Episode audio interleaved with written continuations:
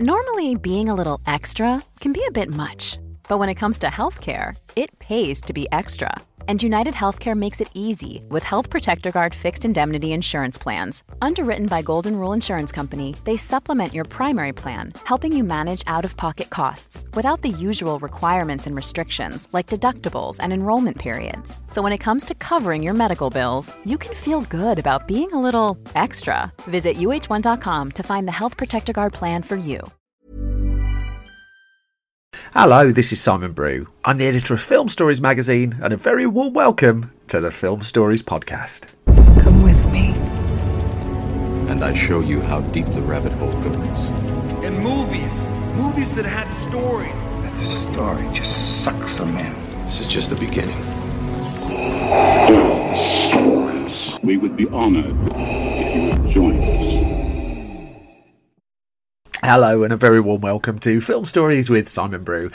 I am Simon Brew. That's absolutely all you need to know about me. The podcast, though, is a celebration, really, of what it takes to get a film to the screen. So I'm here, as the title suggests, talk of the stories of them. I talk about production stories, development stories, marketing stories, and the struggles, really, of getting a movie from A to B. The films I tend to choose for the podcast have a mainstream leaning, really. They tend to be films I'm invested in or interested in to some degree. I don't do snark. There are plenty of other places you can get that if you like it. Um, and what I tend to do in each episode is discuss two films, go through the stories of them, and then go away and leave you in peace. So that's what I'm going to do. Let me start then with a clip of the first of the two films I'm going to talk about in this particular episode, and it's a dash of 007. What do you say about a? Three months ago, you lost the drive containing the identity of every agent embedded in terrorist organizations across the globe. 007 reporting for duty. Where the hell have you been? Enjoying death. I only have one question. Why not stay dead? There's no shame in saying you've lost a step.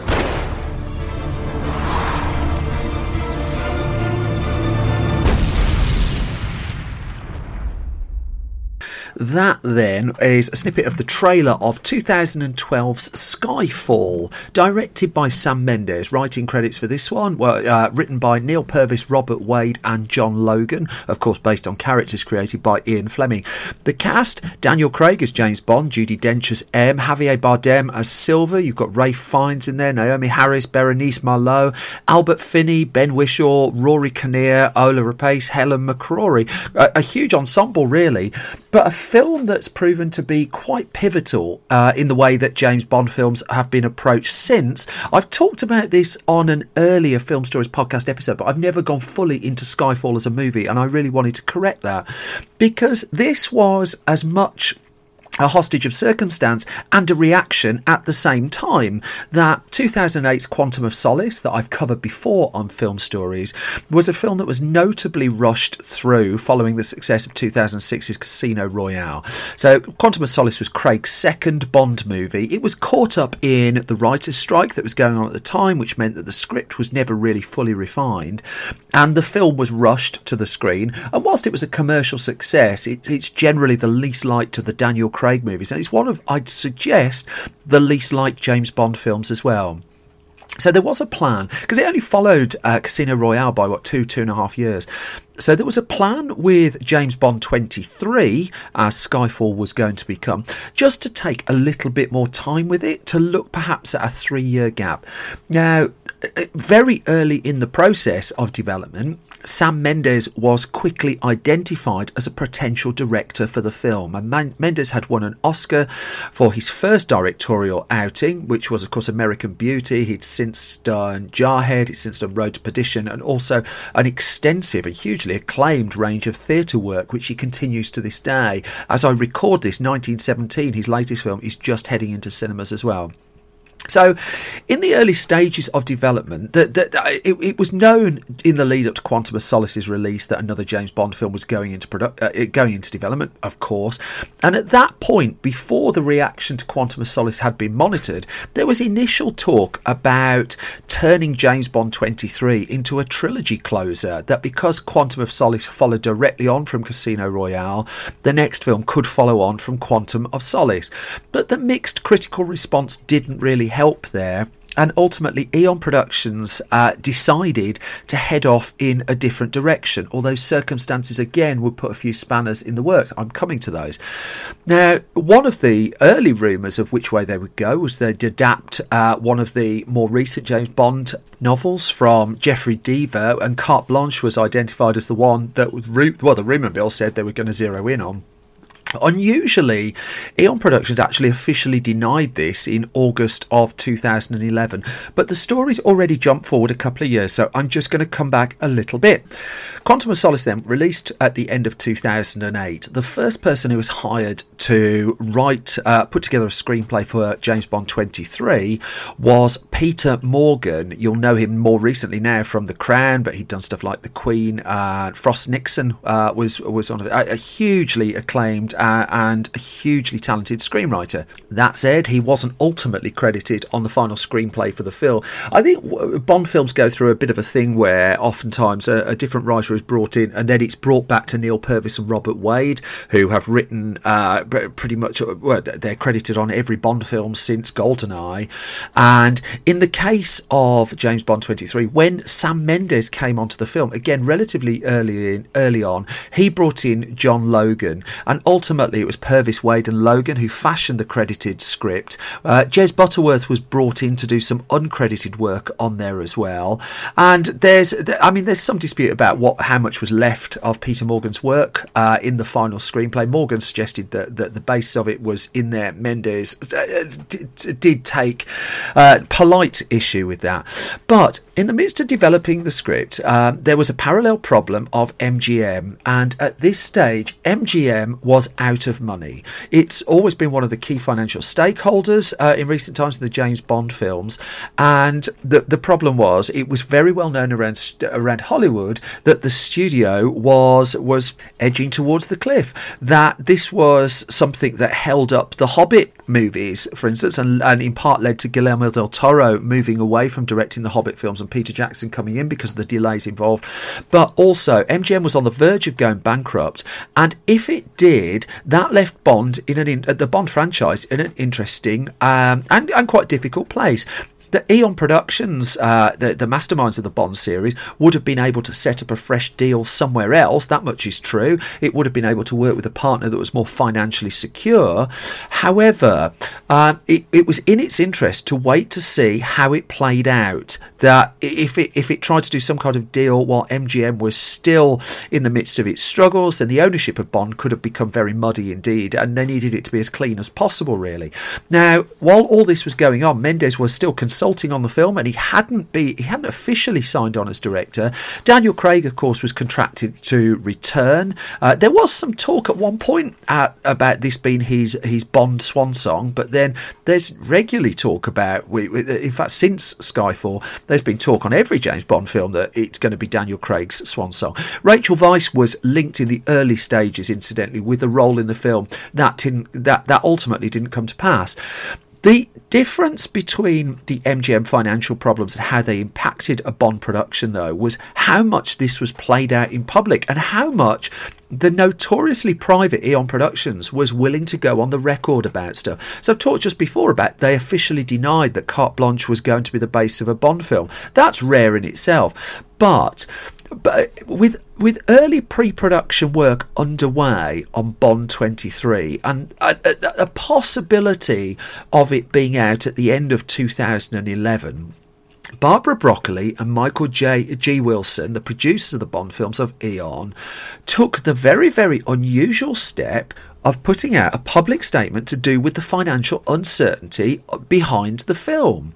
So it, the, the, original plan was potentially to shoot the film in 2010, but early in 2010, a statement was issued that said, quote, Due to the continuing uncertainty surrounding the future of MGM and the failure to close a sale of the studio, we have suspended development on Bond 23 indefinitely. We do not know when development will resume and do not have a date for the release of Bond 23. And that was that. And even before it got to that point, Wilson had been, he'd given an interview to Total Film where he talked about the timeline being up in the air. But there it was, an official statement coming out that James Bond was being delayed because of financial matters outside of their control. And and this this is a big thing for Eon. Eon so rarely comments on rumours, so rarely makes official proclamations until it's ready to do so. And yet here it was putting the, this news very much out there.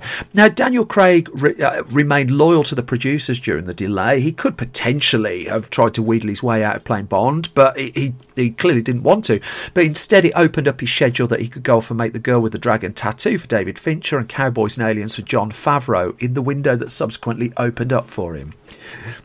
Now, Craig did also say at the time that he was worried by the delays in the production because he was concerned that at this stage he was in his early 40s and he knew that playing James Bond brought with it extreme physical demands. He had to, to prepare to do a Bond film. His, his general way of preparing was about six months of solid work before shooting begins, as well as a couple of hours working out ev- every day while shooting the movie. He knew he had to be in shape for the film. So this was playing some degree of havoc and there were reports around the time when this announcement came out. Could this be the end of James Bond? But that that was the cheap clickbait, really. That it sounded. Few believed that Bot the Bond series was actually going to end over there. In fact, it was one of the few tangible assets that MGM had that helped bolster it towards some kind of sale.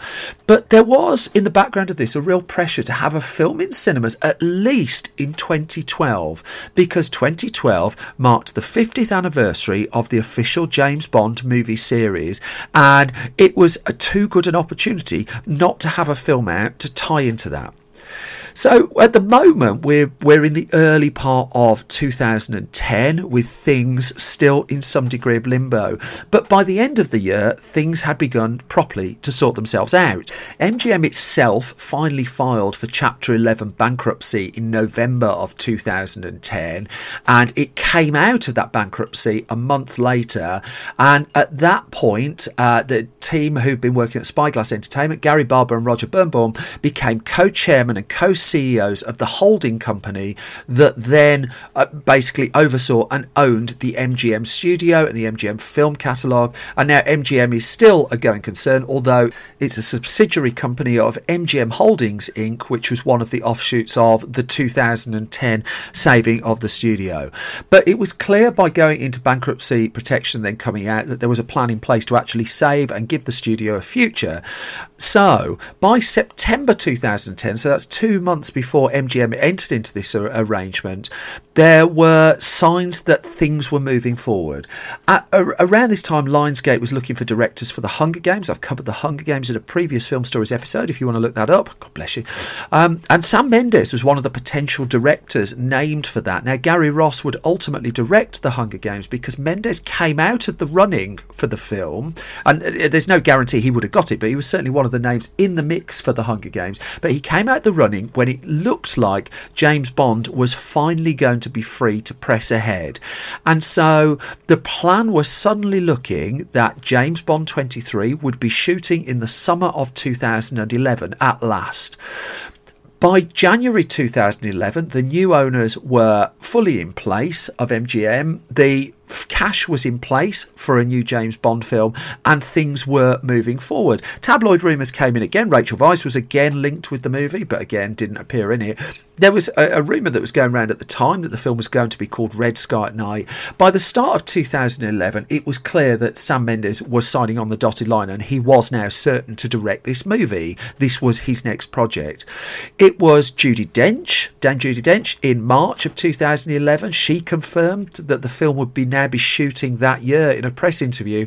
The official announcement was still a couple of months off because before that, in April 2011, a missing part of the financial jigsaw came into play, came into place when Sony Pictures uh, re-signed its deal to distribute the next James Bond film. It had distributed Casino Royale, it distributed Quantum of Solace, and held the cinema release rights to those films. Notably, 20th Century Fox has the home entertainment rights, so technically they're under Disney's uh, purview at the moment. Sony, though, for the, for James Bond 23, would also co-finance the film as part of the deal, and the deal also covered James Bond 24, so the security of the next two James Bond films was done in one deal there.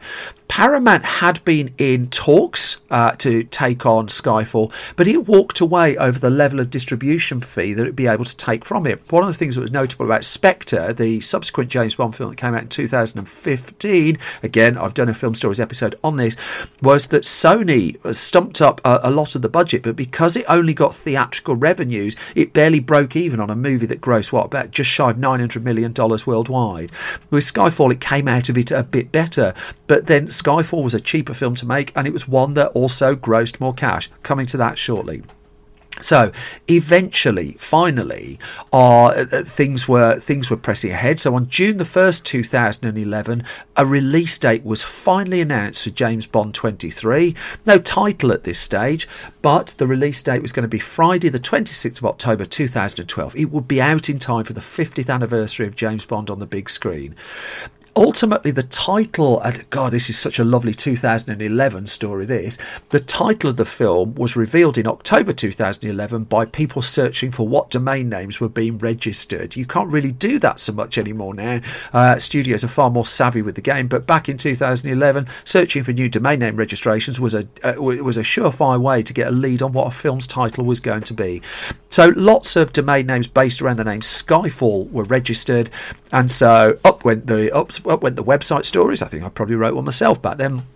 And the title was formally announced in November 2011. But it wasn't just the reveal of the title, this was a statement of intent press conference where the stars of the film came out. The cast was confirmed at the press conference and it was it was covered globally. It was a huge global announcement that was streamed uh, around the world. This is where we learnt that Javier Bardem was going to come in to play the villain of the film. There had been uh, real speculation that Kevin Spacey was in the running for that role, actually, because Spacey had worked with Sam Mendes on American Beauty and picked up a Best Actor gong for it. Um, it, it feels like a bullet very much dodged that he didn't get the part. Mendes, in the end, heavily pushed for Javier Bardem to take on the role, seeing the character as having a little bit of a Julian Assange tinge to him as well. Now, in the midst of it all, there was real speculation that Sean Connery would be invited back for a cameo in the movie to take on the role of Kincaid, who appears towards the end of the film. No spoilers, that's all you're getting. Um, Kincaid was ultimately played by Albert Finney, but Connery was legitimately considered. This wasn't just a, again a bit of uh, internet clickbait. There were conversations about bringing Connery in for a cameo to mark the 50th uh, the 50th anniversary of Bond on the big screen. But the feeling, rightly, I'd, I'd suggest, was that the presence of Connery in the film in a non James Bond role as well would really overshadow it and would take the emphasis away from the last act of the movie, and thus uh, Albert Finney signed on to take the role. Now, it was this was a tricky shoot. This whole production was a tricky one because even though the financial matters had been resolved skyfall was going to be a slightly more contained james bond production that the the finances behind it weren't as rich as as originally had been intended, and the production to a degree had to be curtailed, which is why Skyfall is primarily set in the UK.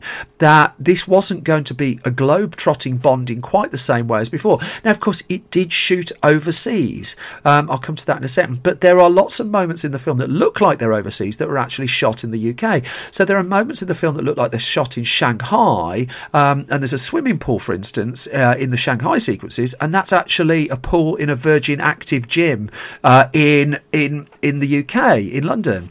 Ascot Racecourse doubled up at one point for Shanghai Airport. Even the remote island that is visited in the film, there's a lot of CG and set work that's going on in there on top of some of the location filming that was also done.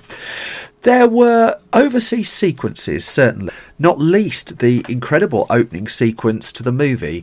Now, this took place, the filming started on Skyfall, I should know, on the 7th of November 2011, and initially the filming was set all around the UK. But in March of 2012, the production upsticks to Turkey for two months of solid, fil- two, three months of solid filming there, which is primarily for that opening train sequence in the movie, which was a hugely, hugely intense and difficult sequence to shoot, and the longest sequence in terms of time taken to get in to, to get in the can for the entire film. That said, the third act was uh, was no was no easy ride either, and going as spoiler light as possible, the, the the finale of Skyfall is set in and around an estate, and that actual estate was built as a full scale model in the end to give Mendes and his team the flexibility that they needed. Even though it's in the film cited in Scotland, actually that model was built uh, on Hankley Common in Surrey. Apparently, I didn't know that. I found that out while I was researching this.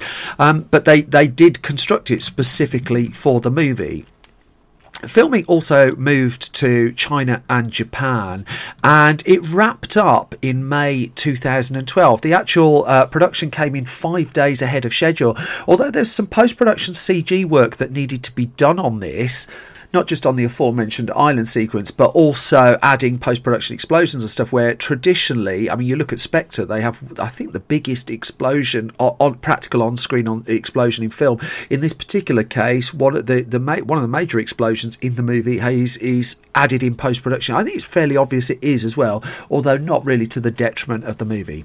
Now, Skyfall was in the can then for May 2012, but what a race against time was ahead of the production the editor Stuart Baird, assisted by Kate Baird, had really about four, four and a half months to put together the final cut of the movie, fully mixed and ready to go.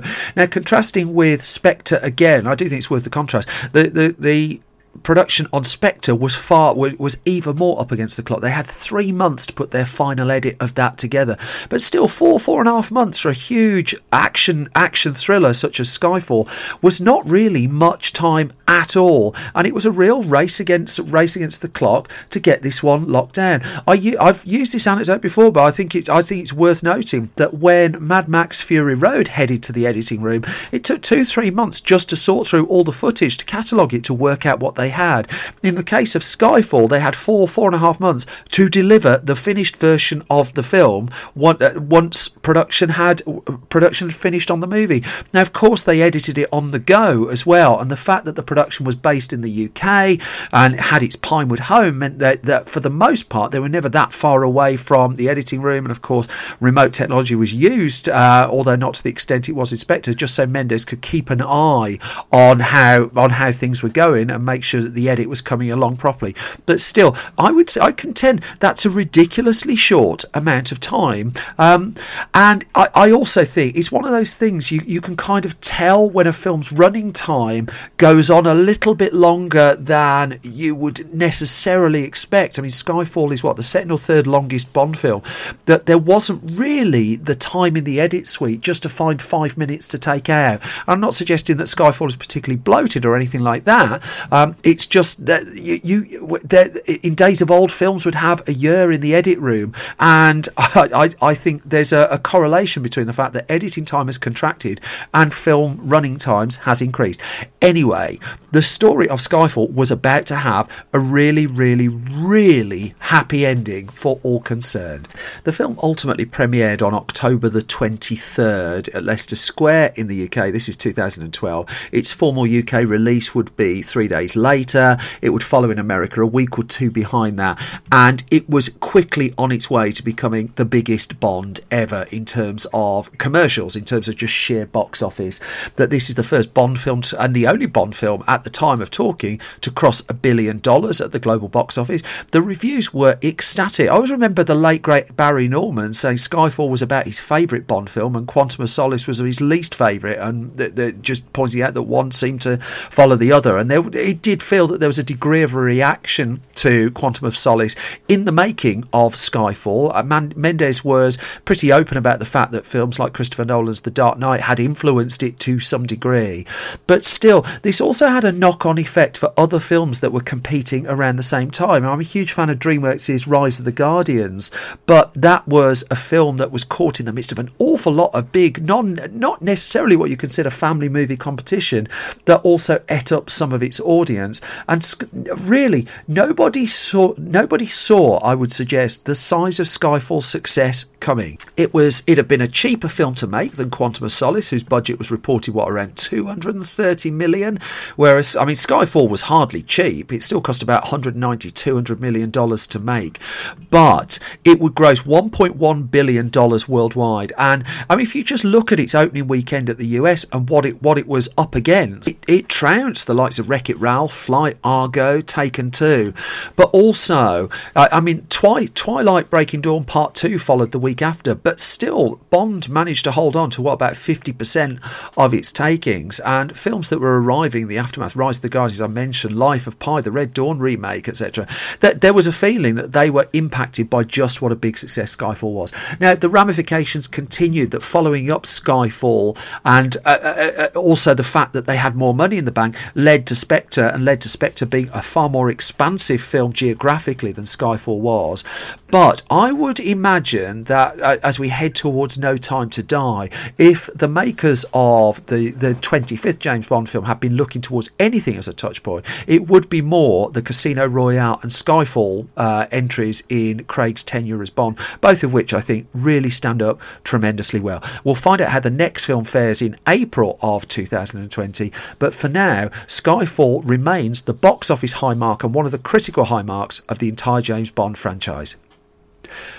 Halfway point of the latest film stories, then. So let me just do a couple of plugs. If you want to support this podcast and our clickbait free movie website, you can find me at patreon.com slash Simon Brew.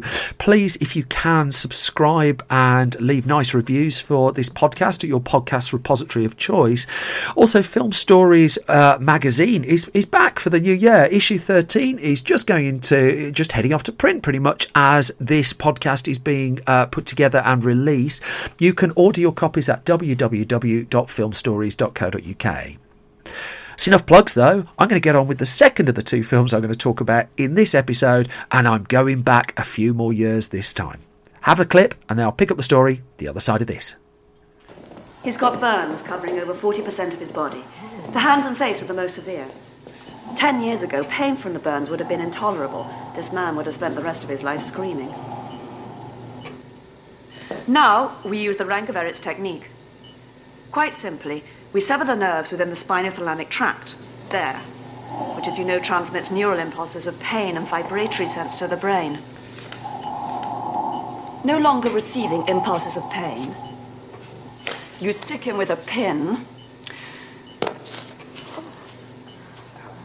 and he can't even feel it. That's nice and cheery, isn't it? That's a clip from 1990's Darkman, directed by Sam Raimi. That one, of course.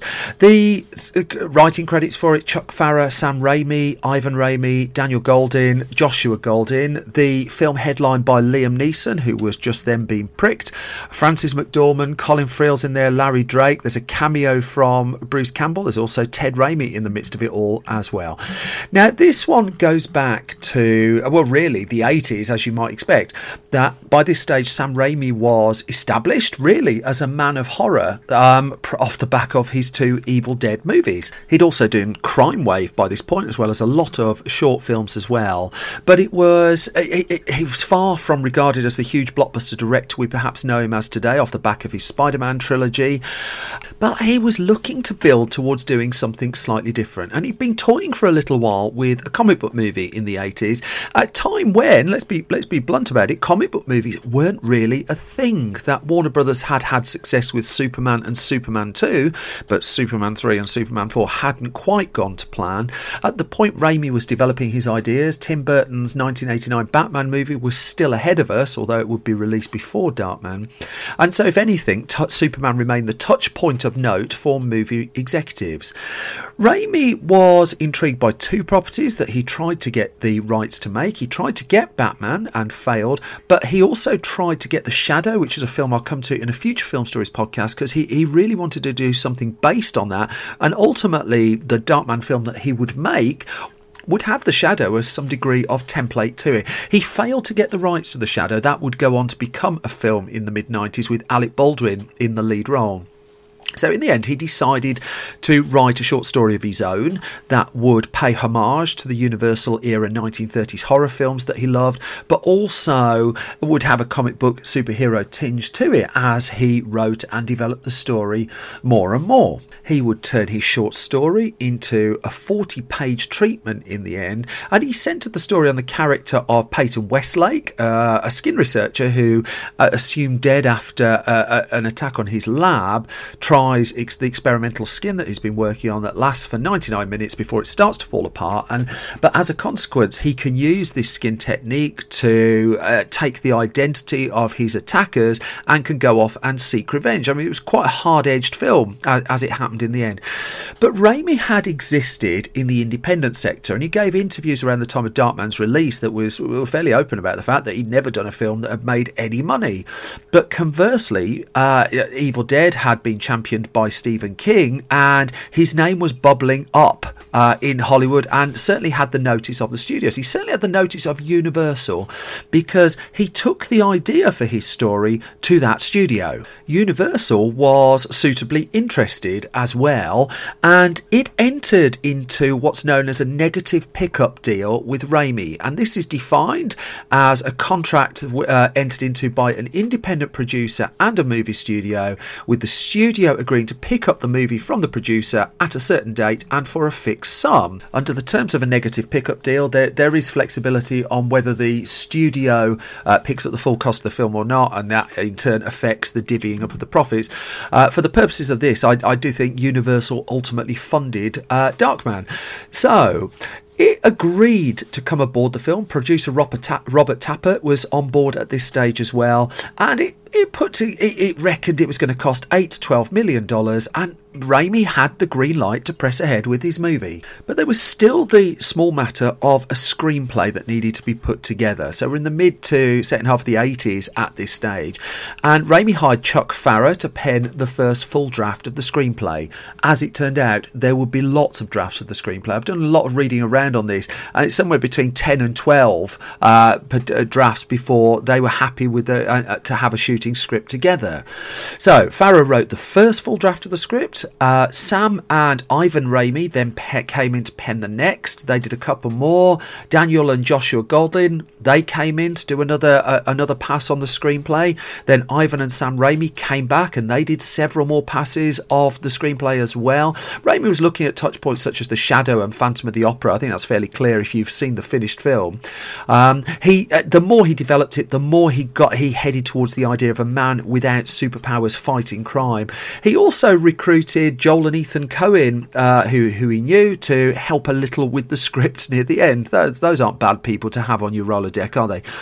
Stylistically, Raimi told Fangoria magazine around the time of the film's UK release that what he was looking to do with the film was something a bit more restrained than he'd done with the Evil Dead movies. That he wanted, he didn't want to be so showy with the camera work. He wanted to let the audience more into the heads of the characters that he was putting on screen. He didn't want to distract them. And actually, if anything, uh, even though people posited the movie as a horror film uh, on its release, Raimi was seeing this as more as a tragedy as anything else, perhaps even more than a superhero film. He did, though, want to take advantage of the kind of budget he'd never had the opportunity to work with before. That that eight to twelve million dollars, and it would go up to sixteen by the end of the production. That eight to twelve uh, million dollar budget that Universal had put together. I mean, it, it was it was relatively economical, but it wasn't cheap. But in terms what Raimi had been spending on his Evil Dead films, it was it was a lot, lot, lot more.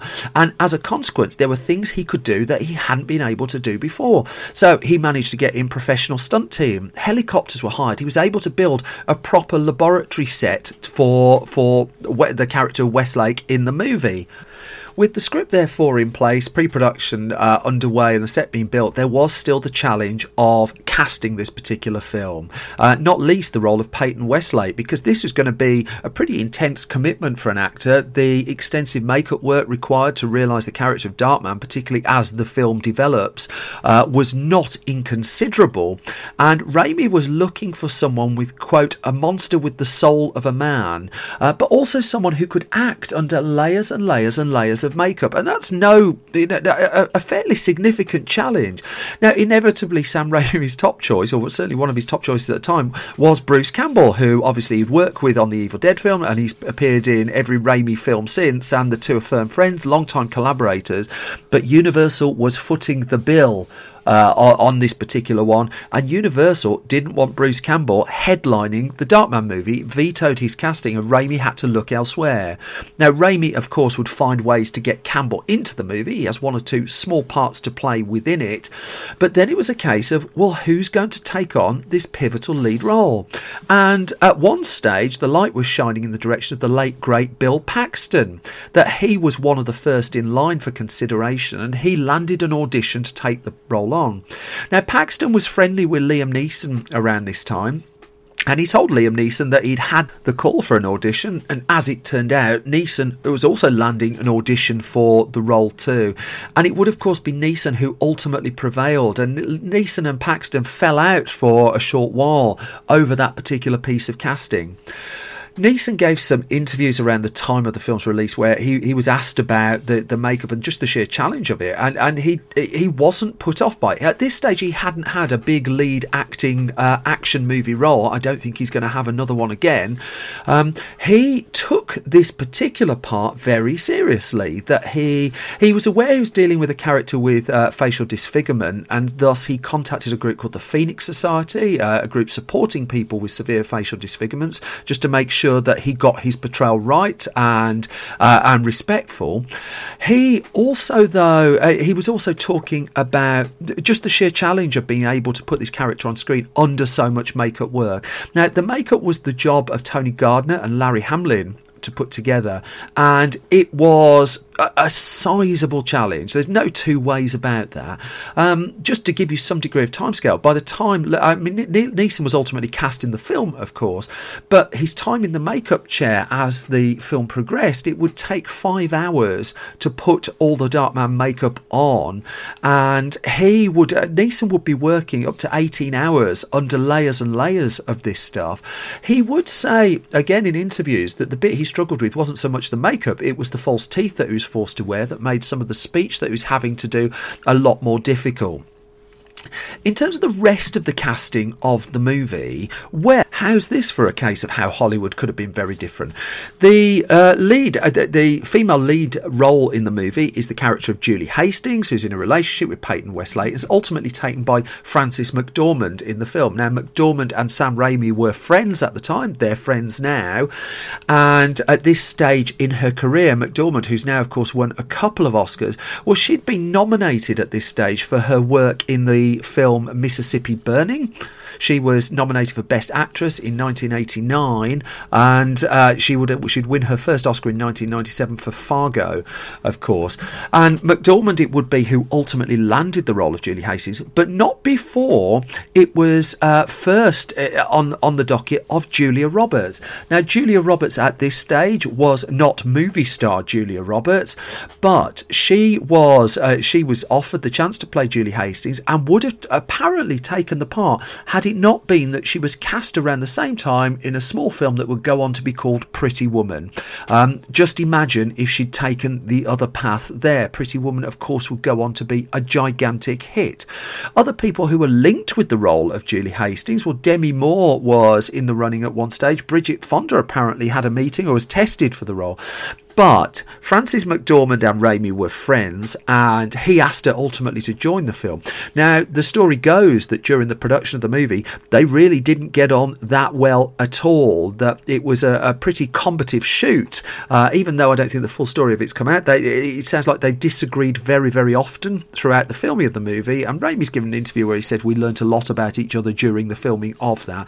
Now, crucially, just so this doesn't turn into a gossipy kind of clickbaity kind of podcast thing, the two remain friends. So it was clearly very much a professional disagreement on the set of the movie, um, but they found it tougher to work together than I think they were expecting to.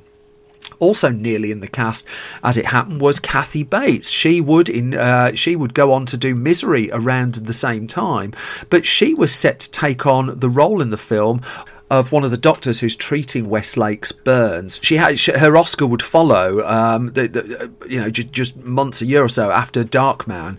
Um, but in the end, Jenny, she, Kathy Bates dropped out fairly late in the day, and Jenny Agutter actually would step in. Also in the film, uh, John Landis has a cameo in the midst of it as well, and apparently Landis was fairly pivotal to Agutter, Agutter coming in and just taking on that small role in the film. Now, McDormand and Neeson, uh, they certainly worked better together. That they both had theatre backgrounds, and they were aware that their characters had romantic scenes in the movie. Um, but the pair went on. Uh, there, there were re- there was rehearsal time built into the schedule for Darkman. I think that's crucial.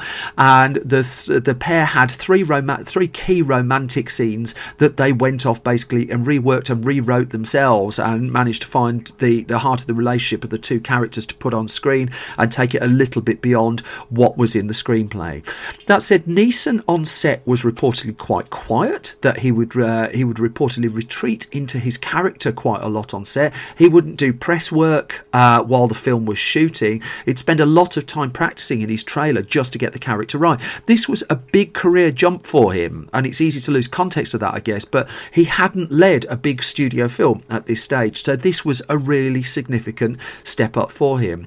One of the lovely things apparently that Sam Raimi did during the production of the film was uh, he turned up in a shirt and tie pretty much every day to do his directing out of request, uh, out of respect for his cast and crew. I thought that was a really lovely touch.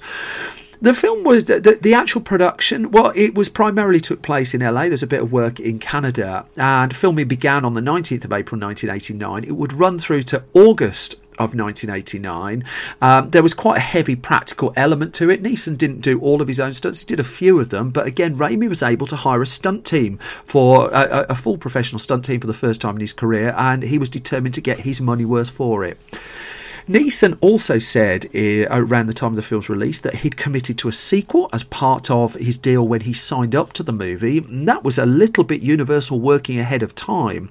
That by the end of that, uh, by the end of the 90s, it seemed pretty much de rigueur that if you signed up for a franchise movie, you were signing up for at least three of them. But here we were. Neeson would have signed that contract uh, towards the end of the 80s, and the deal would have been in place for him to return as Darkman. Of course, he didn't, but then there were several years before the sequels came along. I'm going to come to them very, very, very shortly. The post production of Darkman proved a monumental challenge, though, that Raimi had had a, a, slightly tricky shoot on the film, I think that much was clear, but also he was new to the studio environment. And again, without naming names, it's a fairly commonly known story that he was assigned a film editor by Universal uh, to work on the picture and to put together the cut.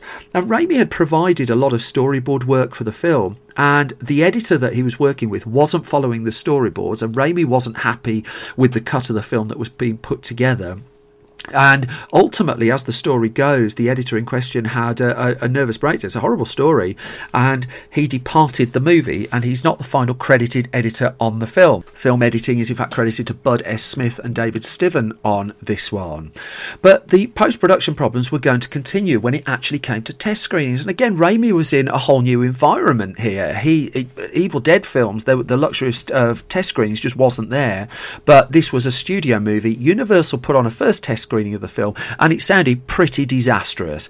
That the the film's downbeat finale uh, played very very badly with the test audiences. There was lots of laughing where they shouldn't have been laughing, and apparently some of the studio some of the cards that came back to the studio were declaring were, had people declaring it was one of the worst films they'd ever seen. It was terrible, and it, at, at that particular moment in time, it really looked like Darkman was in some degree of trouble.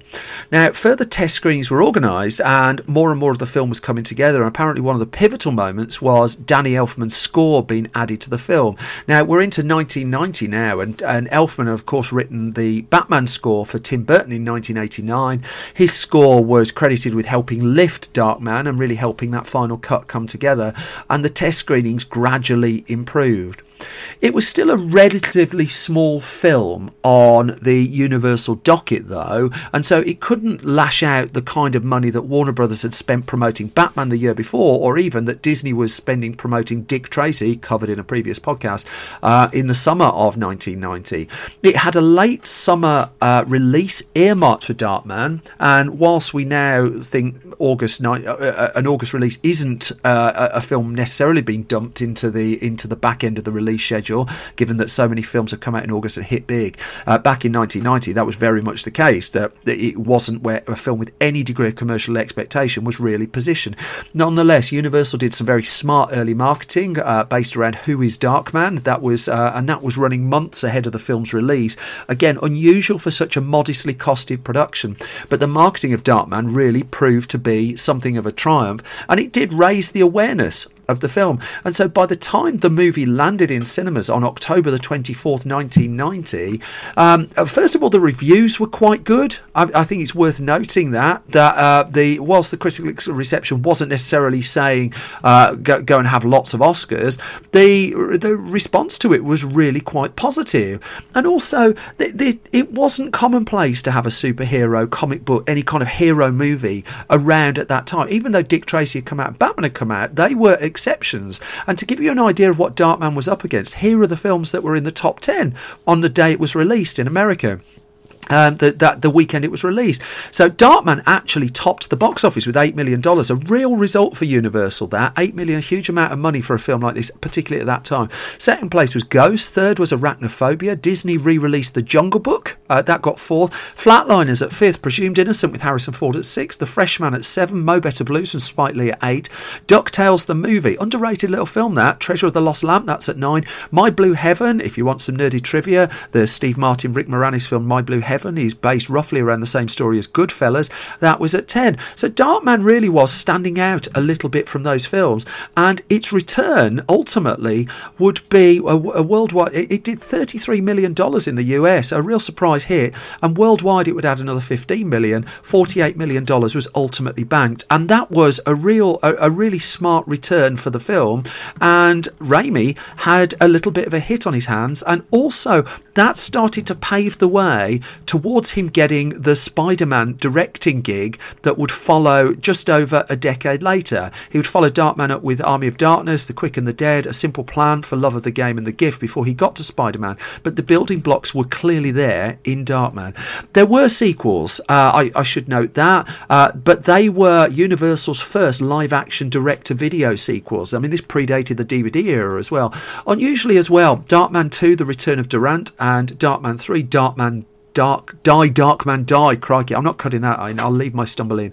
Um, they were actually shot at the same time, but released in the wrong order. That Dark, the, the, the film that became Darkman Three was supposed to be Darkman 2, and the film that was supposed to be Darkman 2 became Darkman 3. And if you watch the two films, they're a little bit of a muddle. The only person who returned for them was Larry Drake. The rest of the cast had moved on. Uh, Raimi had moved on. There were other things happening. But I would say this if you've not dug out Darkman and had a look at it, I really think it's a, it, it's a really smart, a really good uh, early 90s superhero film. And it's got a much darker edge. We look now at superhero films having an R rating to them. Raimi, not for the first time, got got got to this ground before lots of other people. I do. It does leave me wondering what Raimi would have made of the Shadow, and he did try and resurrect the, a, a, Shadow project in the 2000s that came to nothing. But the fact that the Shadow didn't happen, and the the fact that his Batman film didn't happen, ultimately led to Darkman. I don't think that's a bad thing. Uh, which brings us to the end of the latest episode of Film Stories. Thank you, as always, for listening. You can find me on Twitter at Simon Brew. You can find the entire Film Stories project on uh, on Twitter at Film Stories Pod. You can come and see me live. I've got two shows coming up in Birmingham at the Midlands Arts Centre in January and February, uh, where it's going to be 90 minutes of movie geekdom and me nattering and special guests. So please join me for that. More details at the Film Stories website. You can find it at www.filmstories.co.uk. We have a whole host of video exclusive film stories that we're running now. W, uh, you can find those at youtube.com slash film stories. We're on Facebook, facebook.com slash film stories online. And over the coming weeks too, I'm about to start work on issue three of Film Stories Junior magazine, but I've waffled on so long on this particular podcast, I want to bring it to an end. So if you want to find details on that, do take a look at filmstories.co.uk. Thank you as always for your support. Thank you for listening. Thank you for letting me bore you to death. And I will be back with you soon with a whole other bunch of film stories. You all take care. Bye bye.